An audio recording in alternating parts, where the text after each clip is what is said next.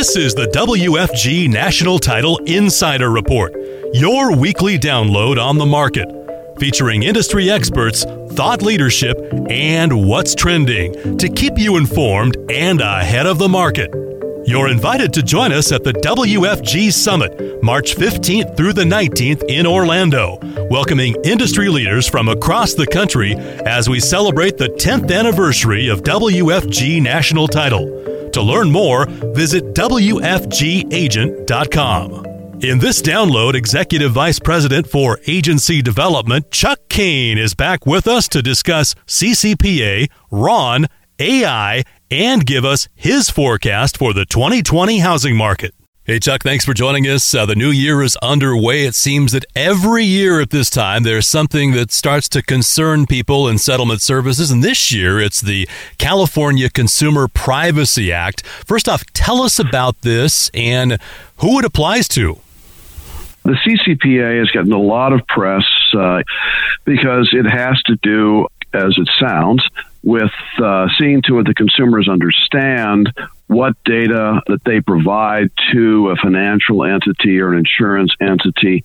How is it stored? How is it used? Is it potentially sold? And uh, if so, or even if not, that they can opt out, that uh, they can see to it that their uh, private information is not sold. And when it comes to title and settlement, and I've gotten phone calls from title agents around the country, and it's like, well, I've heard from my underwriter, and I'm a title agent in a small county in Pennsylvania. Does this really apply to me?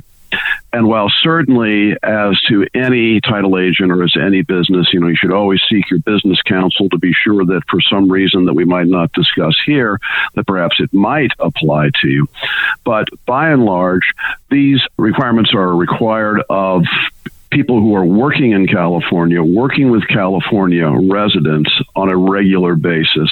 So you may be in a different state, but you may work with California residents, you should provide some sort of privacy disclosure.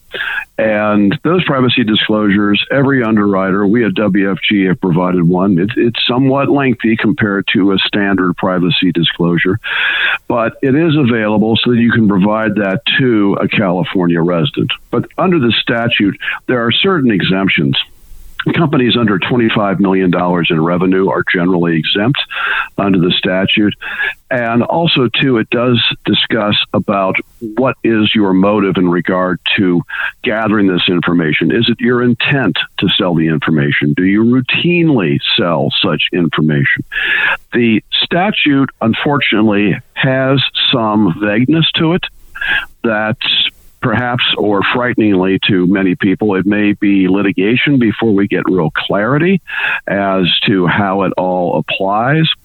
But again, if you're a title or settlement agent, you're doing work in California, you're probably way ahead of me in regard to this. But if not, that you need to understand what your obligations are under the CCPA. But if you're a title or settlement agent and you are working somewhere far from California, you do not work with Californians, most likely you have no obligation to provide a disclosure or be governed by the statute. But that being said, a lot of other states are looking at similar type of legislation here in 2020.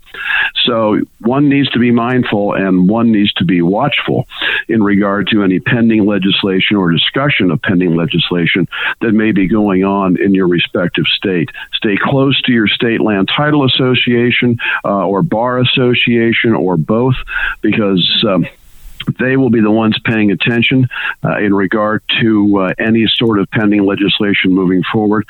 But we will see other states pass similar laws. They may not be as draconian as the California statute, but we're going to see certainly a tightening in the next few years uh, in regard to the privacy of consumer data. So it just one just needs to be mindful. But the CCPA, again, if you're not in California, you do need to look at your source of business. You do need to see who you're doing business with. But review the statute, talk to your counsel. Probably you are not uh, under the jurisdiction of the CCPA, again, if you are not meeting those requirements. Okay, that's good to hear. Now, remote online notary, now in over 20 states, RON as we call it. What do we need to know about this, Chuck? Do we need to be signing up on a RON platform? Well, that's a very good question, Brian, and we get this question a lot, and especially in states where it's just rolled out. For example, it just rolled out in Florida here the first of the year, and I've heard from numerous Florida agents and, and agency personnel that, well, you know, who do they need to talk to? What platform they need to sign with? At this juncture, by and large, lenders who are authorizing transactions to be closed using remote online notarization are telling the title and settlement agent who to use, what platform they want them to use. There are many major national platforms out there. So at this juncture, for a title agent to rush off and sign up with a platform it may be that if they have a local lender that they need to talk to and say, look, I have signed up with a particular platform. If you're interested, perhaps you want to talk to that platform. So we're all uh, attuned. But otherwise, it's the lenders who are going to drive what platforms generally are being used. There may be some lenders who may not uh, do so, in which case that's the time to reach out and do some research on the various platforms and see which ones would be acceptable uh, in your jurisdiction uh, and likewise uh, to the lender. But uh, to simply go out and sign up right now at the RON platform, uh, that's it requires some homework. And again, the homework is what lenders are you working with? Do they already have approved platforms that they want you to use? Uh, and uh, which may be different from the ones you're looking at. Um, or again, if your local lenders really haven't uh, touched the subject, is somebody to reach out to them and talk about and say, look, this is authorized. Do you want to do it?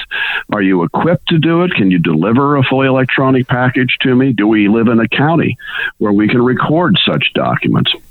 Those are the questions to ask. It's a good conversation to have with your lender customer to show that you're interested and engaged in their business and what uh, may be uh, an upcoming advantage for them to be able to offer RON transactions. Because a lot of it, uh, we, we sort of blame millennials for everything that, oh, well, millennials want this and millennials want that.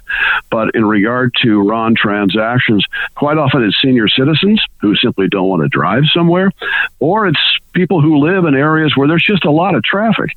And uh, the idea of driving across town is versus paying an additional fee to close remotely, um, they uh, are more than happy to do that as versus driving uh, uh across the Washington, D.C. Uh, metro at 4 o'clock on a Friday afternoon.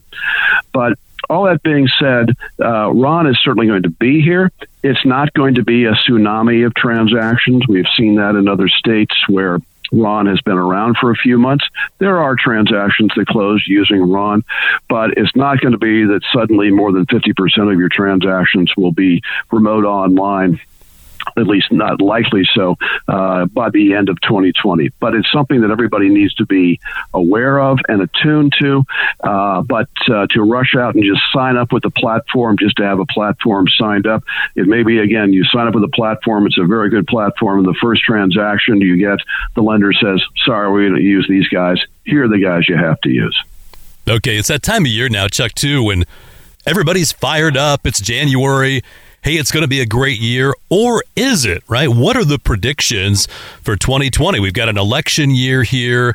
It's it's always fun to get uh, these prognostications. You know, I, I hate to say it, all real estate is local, but there you go. So that a lot of it depends mm-hmm. on that, right? Um, what are you hearing and kind of what's your pulse? Because you travel all over the country, you talk to title agents everywhere. What's the read you're getting on 2020?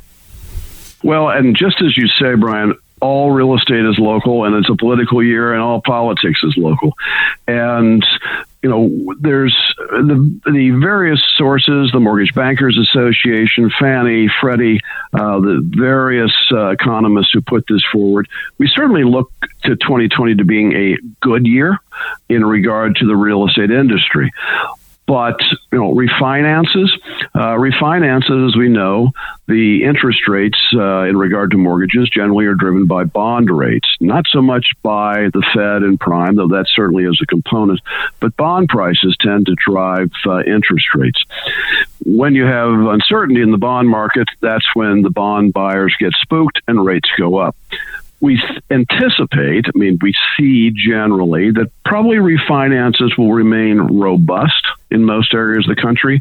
For the first half of the year, they'll start to probably die back in different places for various reasons. But we should see a decent refinance uh, period for the first half of the year. But that could all change very quickly if the bond market starts to get spooked by things such as some inflationary trend, um, high debt that the government has, which it certainly has, or shall we say, uh, foreign conflict, which we seem to be in the midst of discerning whether we're going to have that or not. So, uh, refinances can go away overnight if that loan pricing goes up. In regard to the purchase market, the purchase market by and large should be pretty good in most places. Now we've already seen significant drop in prices and activity in some of the high dollar markets, such as California, uh, New York City. Uh, we've already seen that activity start to fall. So we're going to have an inventory question through 2020. Will there be enough houses uh, to sell? The builders are not predicting to do a huge year in uh, new construction. They'll do a good year in new construction but still nothing to what we need to replace uh, a housing stock that uh, is reaching obsolescence um, or the demand that may be for new homes. But it's going to be driven very heavily by your marketplace. And so, you know, if you're in places like the Carolinas or Virginia, in Tennessee, in Texas, in Colorado, states that are very much booming in terms of their economy, people moving into the state, it should be a pretty good year for you. If you're in a state where people are moving out and businesses are not as robust or businesses are closing, it may not be as good a year. So it is going to be very, very much a localized year, I think. But overall, it should be a pretty good year. And commercial should stay pretty good, especially as long as rates stay uh, at an acceptable level. And they should stay at a relatively acceptable level uh, through 2020 commercial activity should be uh, relatively strong. So we should see a good year, but again, as you say, it's all local. Hey, Chuck, I meant to ask this earlier while I have you artificial intelligence. So we hear more and more about that. How big of a factor is that, not only in, in settlement, but in the overall housing market? Well, I think, you know, it's going to become a bigger element. And when I say that, there is some confusion sometimes about what artificial intelligence actually is. I was on a panel uh, recently with John Levenick of Ballard Spahr. And John is far more attuned to this than I. But as he discussed, he said a lot of people talk about artificial intelligence.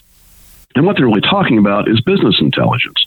Artificial intelligence uh, implies that there is some subjectivity in the programming uh, that uh, drives the product or service.